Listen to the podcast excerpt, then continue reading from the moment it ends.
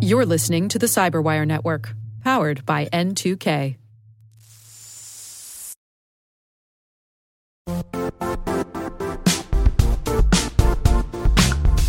The IT world used to be simpler. You only had to secure and manage environments that you controlled. Then came new technologies and new ways to work. Now, employees, apps, and networks are everywhere. This means poor visibility, security gaps, and added risk. That's why Cloudflare created the first ever connectivity cloud. Visit cloudflare.com to protect your business everywhere you do business.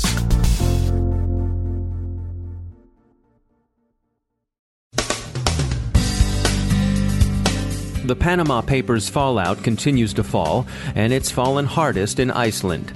Avast warns of a malicious SEO campaign, a Trojan finds its way into Android apps on the Google Play Store, and Google also boots a dodgy but popular Chrome extension. We learn about ransomware and HIPAA, and we hear of a highly personalized ransomware spear phishing campaign.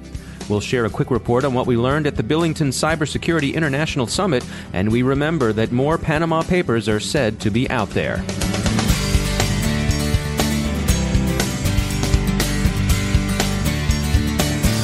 I'm Dave Bittner in Baltimore with your CyberWire summary for Wednesday, April 6, 2016. Exactly how the Panama Papers leaked remains unclear.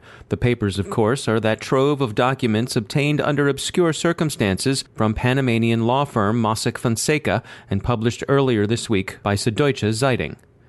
They allegedly constitute evidence that some high profile public figures around the world have been systematically hiding very large amounts of money in offshore caches, and that Mossack Fonseca facilitated the offshoring.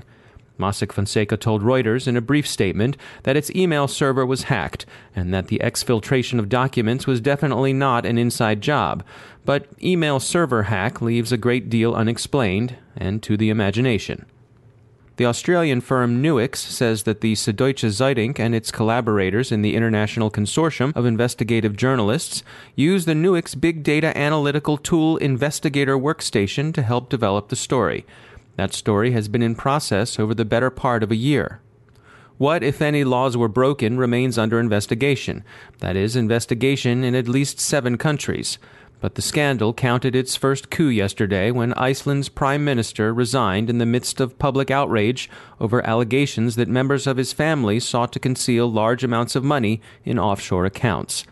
Russian President Putin's name is also surfaced in the documents, but Moscow poo poos this as a bunch of resentful American disinformation. Security industry observers see the Panama Papers as a clear instance of two trends.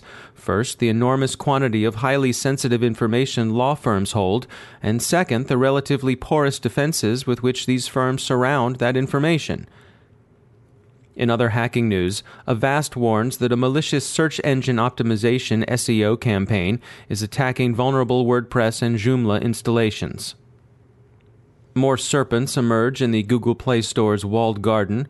Security firm Dr. Web found that 104 Android apps available for download were infected with an information stealing Trojan. Dr. Web is calling the Trojan Android Spy 277 Origin. Dr. Web disclosed the problems to Google, which is removing the apps. Google has also given the heave ho to the popular Chrome extension Better History, which users complained has been hijacking browser sessions and redirecting them to unwanted ad pages.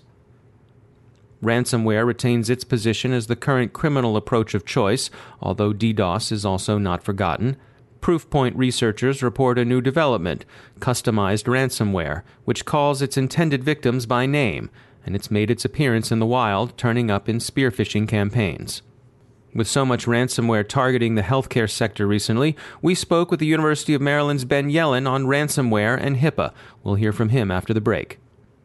We attended Billington Cybersecurity's inaugural International Summit in Washington yesterday. You'll find a complete account of the conference on our website, but some interesting themes are worth mentioning. We were struck by the extent to which the speakers saw voluntary, self organizing collaboration for cyber defense and security as not only positive and productive, but as practically inevitable. And this view crossed not only sector boundaries, but national boundaries as well.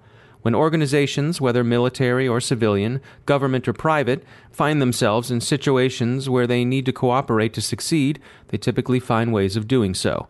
Several speakers advocated a pragmatic, experiential approach to developing effective policies and procedures for cybersecurity. Cooperation is more important than technology, they tended to believe, and they thought that leaders might well seek to create conditions under which positive, spontaneous organization can occur. It was also noteworthy how many of the speakers found unclassified, open source information to be of very great value. There was a general consensus that overclassification was a problem that needs to be addressed and an obstacle to effective cooperation. But it was also striking how many thought progress could be made simply by attending to and using the vast amount of unclassified information that can already be freely shared. U.S. NSA Director Admiral Michael Rogers appeared before Congress this week. He named Russia and China as the leading threats to the U.S. in cyberspace, but warned that Iran was gaining ground as well. He reignited an old roles and missions debate by recommending that U.S. Cyber Command be designated a combatant command. Finally, we noted earlier that the Panama Papers represent the outcome of an investigation that's been underway for at least the better part of a year, and this suggests one interesting line of reasoning. Journalists seem better at keeping secrets than at least some law firms, and perhaps some government agencies. There are apparently more revelations to come, at least according to the Süddeutsche Zeitung. The German newspaper said, in response to questions about why there didn't seem to be prominent citizens of some prominent countries on the list of those named in dispatches, that there's a lot more to come. Stay tuned.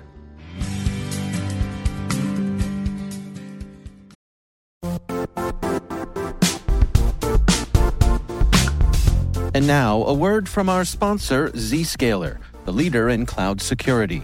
Cyber attackers are using AI in creative ways to compromise users and breach organizations.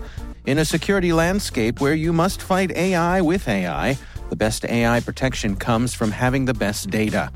Zscaler has extended its zero trust architecture with powerful AI engines that are trained and tuned by 500 trillion daily signals. Learn more about Zscaler Zero Trust Plus AI to prevent ransomware and AI attacks. Experience your world secured. Visit zscaler.com slash zero trust.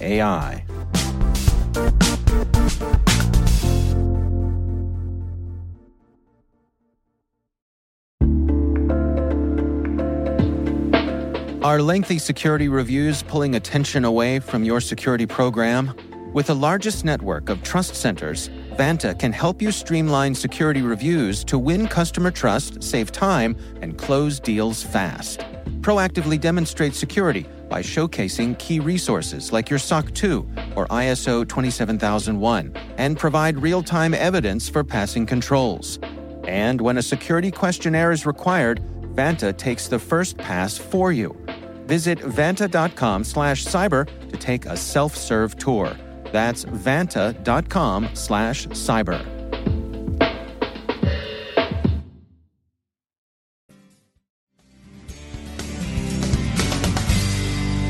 I'm joined once again by Ben Yelin. He's a senior law and policy analyst at the University of Maryland Center for Health and Homeland Security, one of our academic and research partners.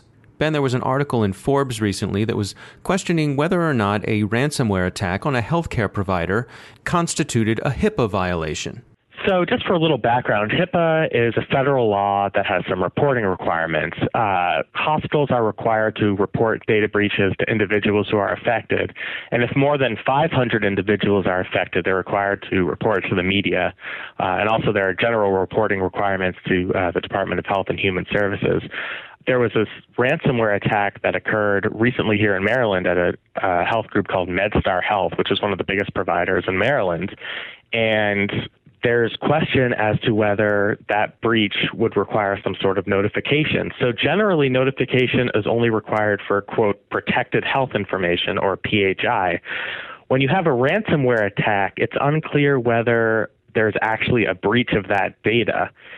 The reason is sometimes uh, the ransomware attackers will simply surround the data, hold it hostage for some sort of ransom, but that data is never actually penetrated or released to the public in any capacity. So there's no legal reporting requirement if that data isn't breached. Now, you know, hospitals for publicity reasons may want to uh, report both to their their own patients and to the media for other reasons. But it is interesting that without that protected health information being penetrated, there's may not be a legal reporting requirement to HHS under the terms of HIPAA. Ben Yelin, thanks for joining us.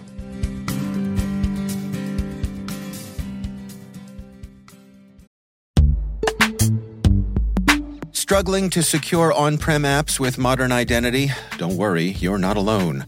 Join industry leaders from Fortune 500 organizations to secure your apps on any cloud with any IDP, regardless of your environment's complexity. Meet Strata's identity orchestration platform, Maverics. Say goodbye to the headaches of app refactoring and legacy tech debt. With identity orchestration, you can modernize legacy apps to use MFA or passwordless authentication in a few weeks, migrate from one IDP to another, and so much more without changing the app. No matter your IAM use case, Strata extends the value of your current identity investments. And the best part? You can try it for free today. Visit strata.io slash cyberwire to share your biggest identity challenge, and they'll hook you up with a complimentary pair of AirPods Pro. Don't miss out. Visit strata.io slash cyberwire. That's strata.io slash cyberwire.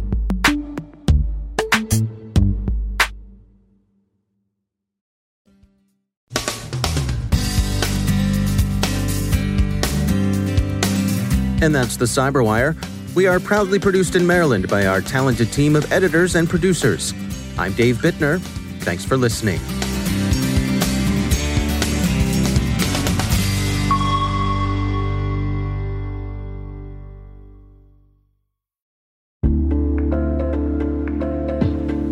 Hey, listeners. We're always looking for ways to improve the N2K Cyberwire network and maintain the intelligence driven news experience that keeps you in the know on the latest developments in cybersecurity. We've launched our 2024 audience survey and would love for you to take a few minutes to share your feedback. And hey, there's even a chance to win a $100 Amazon gift card if you complete the survey. Visit cyberwire.com slash survey. That's cyberwire.com slash survey and share your feedback now.